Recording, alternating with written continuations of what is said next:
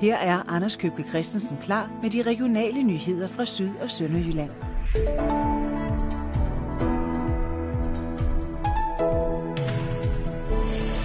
Dagens nyheder fra TV Syd. God aften og velkommen. Det her syn kommer vi til at se alt for meget til den kommende tid. Coronavirusen er muteret. Alle landets mink skal slås ned for at undgå, at de spreder virusen. Og det er ikke små tal, vi taler om. Danske minkavlere vurderer, at 14 millioner dyr bliver slået ihjel på landets godt 1.100 minkfarme. Hovedparten af dem vi naturligvis alligevel havde mistet livet. De skulle pelses. Men avlsdyrene, grundstammen i det arbejde, der skulle sikre avlerne, at de også de kommende år havde noget at sælge. Og præcis det arbejde, den danske minkbranche er kendt for at være enestående dygtig til, det ryger. Vi står dermed, også ifølge regeringen, over for et helt erhvervsdød, i hvert fald i en overrække. Karoline Lundahl Dam, det er uoverskuelige udsigter for et helt erhverv, men det er selvfølgelig værst for hver enkelt af de avlere, der nu mister deres levebrød. Du er taget ud til en af dem. Baggrunden for den her beslutning er jo, at Statens Serum Institut har erfaret, at der er sket en mutation af coronavirusen blandt mængde, og man frygter simpelthen, at den her mutation den vil nedbringe effekten af en kommende vaccine mod coronavirusen, og det er altså derfor, at man vil aflive alle mink. Det påvirker jo selvfølgelig rigtig mange minkavlere, og en af dem er øh, dig, Peter. Du øh, har en minkfarm her i Jordrup. Hvad tænkte du, da du fik øh, den her besked at vide i eftermiddags? Jamen, øh, vi gik jo ned på minkfarmen og ved at finde næste års øh, avlstyre frem, øh, og så fik vi at vide, at der skulle være et pressemøde kl. 16 øh, vedrørende minksituationen, og at det muligvis handlede om, at, øh, at vi skulle stoppe produktionen. Så det var noget af en mavepuster, vi fik. Øh, vi stoppede straks arbejde, og så tog vi ind for at tænde for fjernsynet. Du har øh, 25.000 mink herinde lige nu og har haft farmen siden 88. Det er jo selvfølgelig øh, meget omfattende for dig, den her afling. Hvis du skal se bort fra dig som minkavler, kan du så forstå regeringens beslutning? Øh, jamen, nu ved vi ikke. Jeg har jo hørt, at det er fordi, man har fundet en øh, mutation øh, i Nordjylland, som skulle være farlig. Øh, og det kunne jeg jo da godt... Øh, ja, hvis den virkelig er farlig, så kan jeg godt forstå det. Men jeg kunne også godt tænke mig at få bekræftet, hvor farlig den egentlig er, fordi det vi hører fra minkavlere i Nordjylland, der bliver ramt af, af sygdommen, det er, at de mærker jo ikke noget, de skal, de skal have taget øh, test, og så viser det sig, at de er syge af corona, men de fejler ikke noget. Så det kan jo være, at det er en meget mildere form for mutation, man har fundet. Og det kunne jeg altså godt tænke mig, at det blev bekræftet af et andet sted end øh, lige Statens Serum Institut. Vi ved jo, at regeringen læner sig meget op af, hvad der kommer af oplysninger fra øh, det institut, og vi ved jo også desværre, at der er nogen, der gerne vil os til livs, og øh, jeg vil da være rigtig ked af, hvis det skete på baggrund af, at der måske sidder nogen, der hælder til den meget røde side i Folketinget øh, i Statens Serum Institut og tager de her afgørelser. Så jeg håber, man kan få det bekræftet på en anden, øh, et andet institut også. Nu skal dine 25.000 mink, 3600 af dem er avlstyr, de skal afleves nu. Hvad betyder det egentlig på sigt for dig, at, øh, at din besætning den, øh, den forsvinder? Jeg ved næsten ikke, hvad jeg skal svare dig, fordi at, øh, det, det betyder jo øh, en uvidshed. Øh, vi ved ikke, hvad kompensationen bliver. Vi ved ikke, hvor hårdt vi kommer til at sidde i det økonomisk, om vi overhovedet kan blive her. Øh, der er så mange usikkerheder, øh, så, men jeg skal jo da nok ud og finde et andet arbejde. Tak skal du have, Peter Henbo. Og så kan jeg sige god aften til dig, Søren Søndergaard. Det her det skulle egentlig have været et interview om, at du, der er fra vores område, øh, lidt nordøst for Bilund ude ved Lilleballe, Lindeballe er blevet ny formand for Landbrugs interesseorganisation Landbrug og Fødevare. Og først og fremmest selvfølgelig tillykke med det, men det er en ulykkelig dag, du overtager erhvervet på. 14 millioner mink skal aflives. Ser du, at det her det er branchens endeligt? Jamen det er klart, altså når man træffer så stor en beslutning på et fagligt grundlag, som vi jo dybest set ikke kender, så må vi jo bare konstatere, at vi kan ind i en situation, hvor hvis man siger, at man ikke vil have mink i Danmark i 2021, så kan vi jo heller ikke få det i 2022. Så det ser rigtig svært ud lige nu. Hvad kan du gøre? Nu ved jeg godt, du er helt ny i det her, men hvad kan I stille op for at, at hjælpe alle de her minkavlere? Jamen lige nu tror jeg, at vi alle sammen er følelsesmæssigt meget påvirket af det her. Men det er klart, når vi vågner i morgen, som Peter lige har nævnt i sit indslag, så, så er der en økonomisk virkelighed, som de her stakkels familier de skal til at forholde sig til. Og vi har en regering, der har sagt, at man vil ikke forbyde minkavl i Danmark. Men når man så alligevel siger, at man ikke vil have mink i Danmark næste år, så kan vi jo alle sammen godt regne ud, at så bliver det rigtig svært at finde nogle mink til 2022. Så de facto, så har man jo forbudt minkavl i Danmark. Og det bliver vi nødt til at holde regeringen op på, at når man træffer så stor en beslutning på et fagligt grundlag, som vi dybest set ikke har været involveret i, så har det en pris. Men, og jeg håber ikke, du opfatter det, om man så må sige, næstvist, men hvorfor er det, når det er, I hører fra et statsligt Serum Institut, eksperterne, at I ikke, om man så må sige, bare accepterer, ja, det, det er tragisk, at det er sådan, men, men når, når de kloge hoveder, dem der ved noget om det, siger, det her det er vi nødt til at gøre af hensyn til folkesundheden, så gør de det ikke let sindigt, de gør det, fordi det er absolut nødvendigt.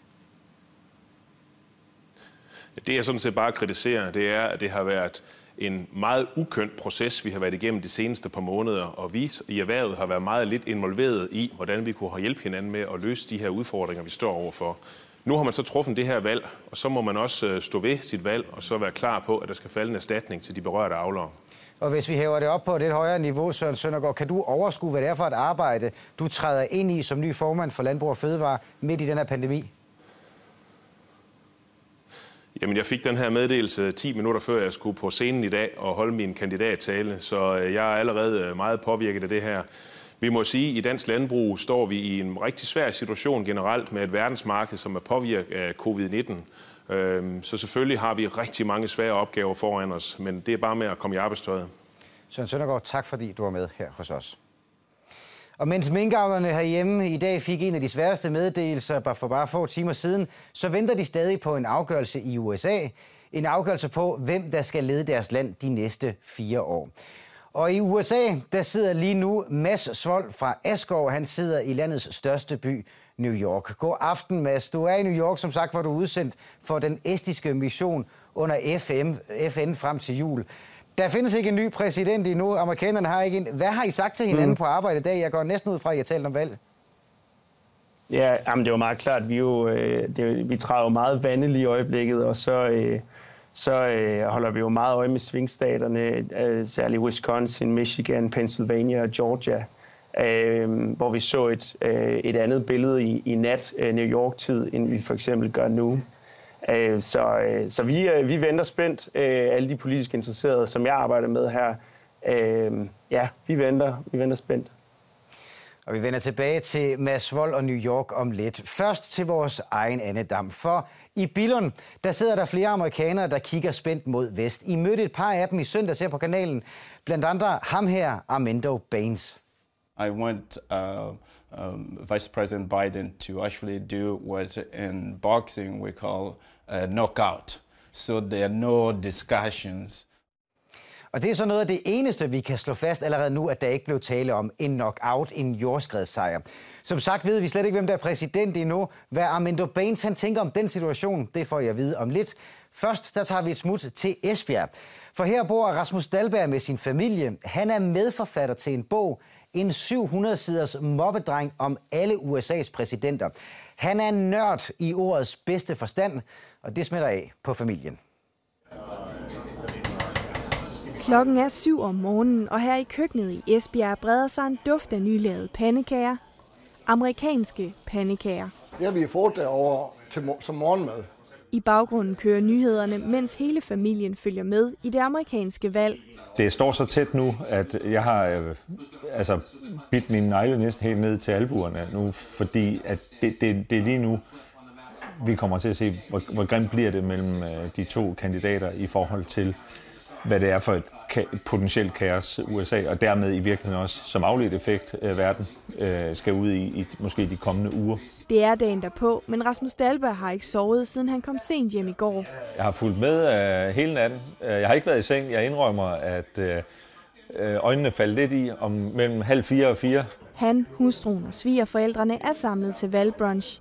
De har alle enten boet, rejst eller arbejdet i USA. Det er jo den der smeltedil af kultur og historie og politik, som er øh, overvældende fed at opleve.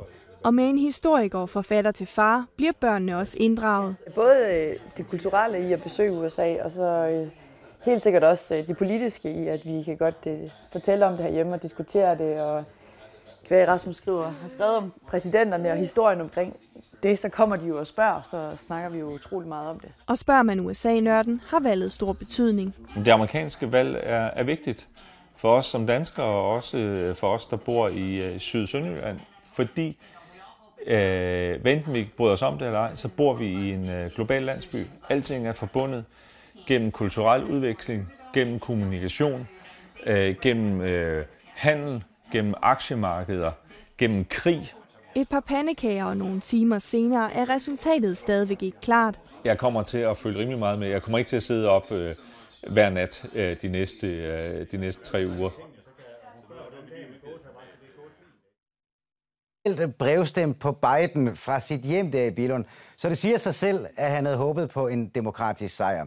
Han håbede især på, at det ville være en tydelig en, så USA ikke skulle igennem en periode med tvivl og kamp om, hvem der i det hele taget havde vundet. Og selvom vi stadig ikke ved, hvem det bliver, så ved vi altså, at det bliver et meget tæt valg. Så nu, der sidder Armando Baines i Billund og venter. Det er ikke blevet til meget søvn for Armando Banse i nat. Faktisk har han slet ikke sovet. Not at all. I I decided to to stay awake. It became clear to me that I needed to stay awake if I wanted to follow uh, the uh, results very closely. Valget i USA er blevet meget mere spændende, end nogen havde forudset.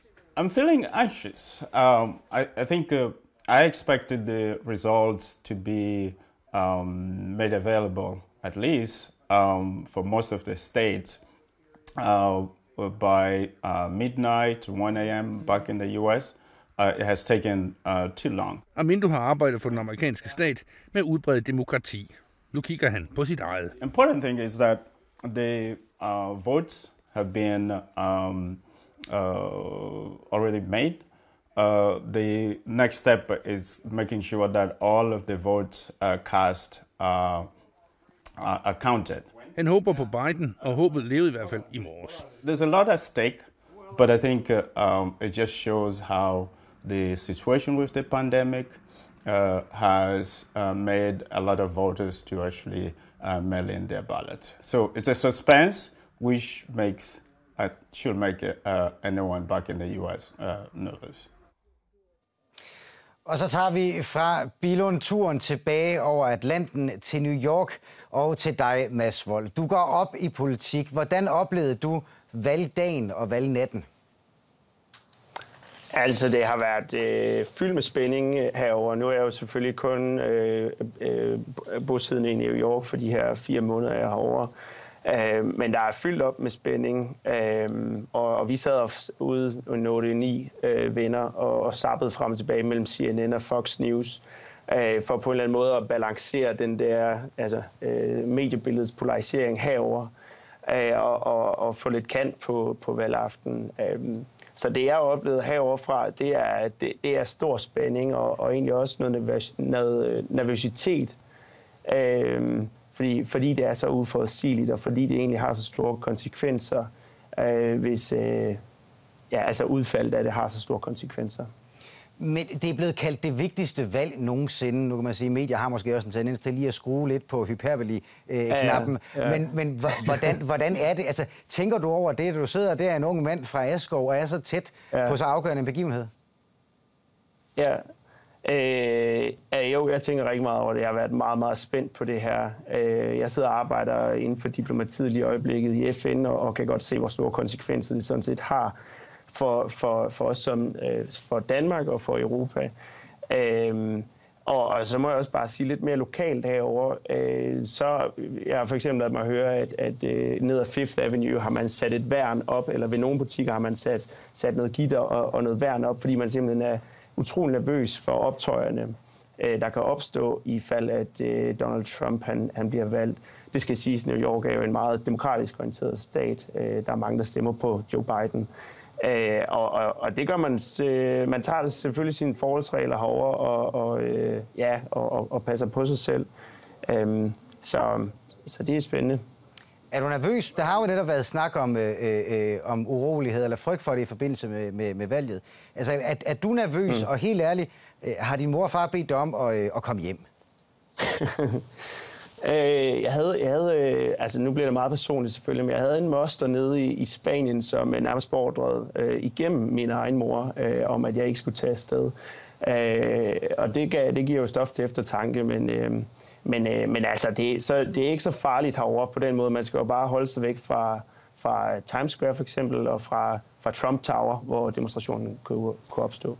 Og her til sidst, ultrakort. Hvem vinder? Ja. Jamen, jeg tror, Biden vinder, for nu ser vi et skift i, uh, i Michigan, og vi ser et skift i Wisconsin. Uh, så jeg tror, Biden vinder. Mads Vold, tak fordi du var med her. I går blev der gjort et fantastisk fund på stranden ved Ballum. En mere end to meter lang og cirka 300 kilo tung læderskildpadde. Den var drevet i land ude fra Vadehavet. Det glemmer dem, der fandt den ikke sådan lige forløbig. Stemningen den var stadig høj i dag hos børnehaven Havbrisen i Ballum. Børnehaven Havbrisen ligger 5 minutters Christiania cykeltur fra Vadehavet. Så de største børn er tit på stranden, og de finder altid noget. Det er østers. De finder muslinger, sneglehuse og krabber og skrald. Hello. Men det går var noget helt særligt. Så så vi noget sort, og så skulle en af pigerne og mig hen skynde sig hen og kigge, og vi troede, det var en plastikbalje. Børnene fandt hurtigt ud af, hvad det var. Det var der. Den skildpadde. Kæmpe Den var stor, så stor. Og den lå lige her på stranden. Alle var vældig imponeret og meget stille. Og alle skulle ned og røre og mærke på den, om den var levende, og det var den desværre ikke. Derfor blev skildpadden kørt til Fiskeri- og Søfartsmuseet i Esbjerg. Den var så tung, at den skulle bruges til en traktor. På museet er man lige så begejstret som i børnehaven. Det var lidt et sug, det gav i maven. Hun er ikke ene om sin begejstring. Derfor kan der gå lang tid, før skildpadden bliver obduceret. Der er mange forskere, har jeg fundet ud af her i Danmark, der er rigtig interesseret i at lære mere om læderskildpadder. Og det er jo sjældent, de får lov til at undersøge sådan et dyr her i Danmark. Så man venter med at tøge de store dyr op på grund af covid-19-restriktioner. De forskere, der har lyst til at komme og deltage, skal, skal have muligheden for det, og det kræver, at der er plads til lidt, lidt flere folk, der må forsamles. Øhm, og så håber de jo også, at, øh, at, at de almindelige danskere kan komme forbi og opleve dissektionen. Så vi ved stadig ikke, hvad skildpadden døde af. I første omgang så er det øh, sikret i vores fryser, den er godt fyldt op, så meget kan jeg sige nu. Der er ikke plads til hverken en sæl eller en val nu. I næste uge skal børnehaven på udflugt til museet for at se, hvad der blev af deres store fund. En skildpadde? Ja, var det dig, der fandt Nej. Det var mig. Hvem fandt skildpadden? Nej. Men hvordan kom skildpadden hertil? Den kan svømme herned. Ja, men, men som forkert vej. Ja, så kom den op, og den fik den ikke luft. Den har svømmet mega langt. Ja, den væk, væk. Ja, fra børn og fulde folk, for det der, det er jo nok den bedste teori, der findes lige nu. Det kan I blandt andet høre fra en af dem, som fik et opkald, da skildpadden den var fundet. Han hedder Jonas Gadgaard, han er naturvejleder i Naturkultur Varde, og så har han også en YouTube- og Facebook-profil, hvor han kalder sig Naturnørd og laver videoer om den natur, der omgiver os her. Og da han fik det opkald, så skyndte han sig at hoppe i sin bil og køre mod syd. Jamen, jeg kørte hele vejen til Ballum, simpelthen fordi det var en unik mulighed for at opleve læderskildpadden. Og så endda et kæmpe stort eksemplar. Altså, læderskildpadden er jo, som mange ved, verdens største skildpaddeart. Øhm, og det er samtidig verdens mest udbredte skildpaddeart.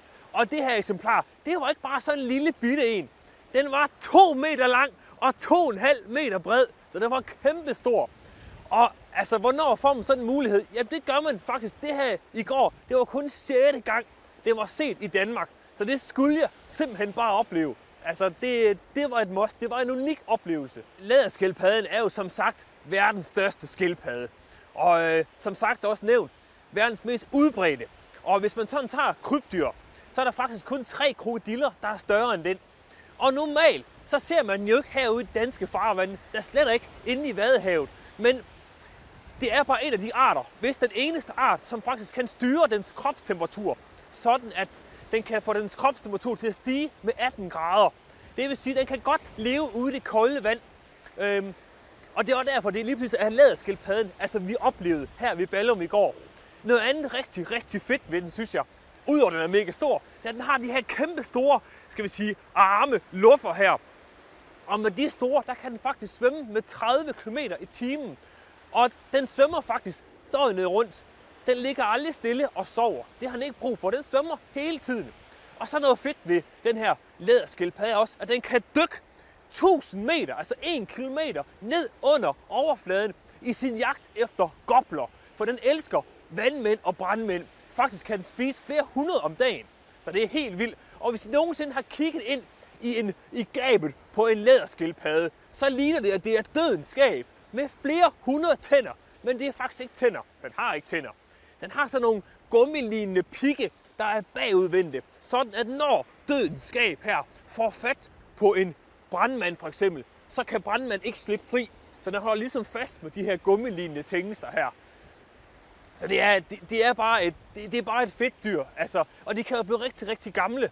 Men de tætteste steder, hvor de ligger æg, jamen der skal vi faktisk ned til øh, Mauritanien, nede i Afrika, eller over til Florida. Så den er altså kommet langvejs fra. Men de kan altså rigtig godt nogle gange svømme langt væk fra deres øh, ynglesteder. De er kendt for at svømme over 4-5.000 km væk hjemmefra. Så, øh, men det var altså kun 6. gang, at den blev set her i danske farvand, så det var virkelig, virkelig, virkelig fedt. Selvfølgelig super ærgerligt, at den mistede livet, men når den nu skulle gøre det, så var det fedt, at det var her i Danmark, så vi kunne få en kæmpe stor oplevelse og blev meget klogere på den her sjove skildpaddeart. Den verdens største. Og så var det en børnehave, der fandt den. Det synes jeg også er lidt fedt. Og hvis man vil se mere om skildpadden, så kan man gå ind på YouTube eller Facebook og søge efter Naturnørd. Han lægger en video op om krybdyret fra Ballum på fredag. Indtil i går, der var hun Else Marie Bladbjerg, forsker på Sydvestjysk sygehus. Nu er hun Else Marie Bladbjerg, vinder af et sundere Syddanmark. Så kom jeg her til morgen til en fejring, ja. Jeg troede, jeg skulle til et helt almindeligt møde klokken 9, og så troppede der rigtig mange mennesker op til en overraskelse med en masse flag og morgenmad og kage, og jeg er meget glad og stolt. Og der var også grund til at fejre. Med titlen, der følger 1 million kroner til et forskningsprojekt. Det skal undersøge, hvorfor nogle mennesker har nemmere ved at blive overvægtige end andre. Find meget mere nyt fra TV Syd på tvsyd.dk. Vi er her igen kl. 22 på Gensyn.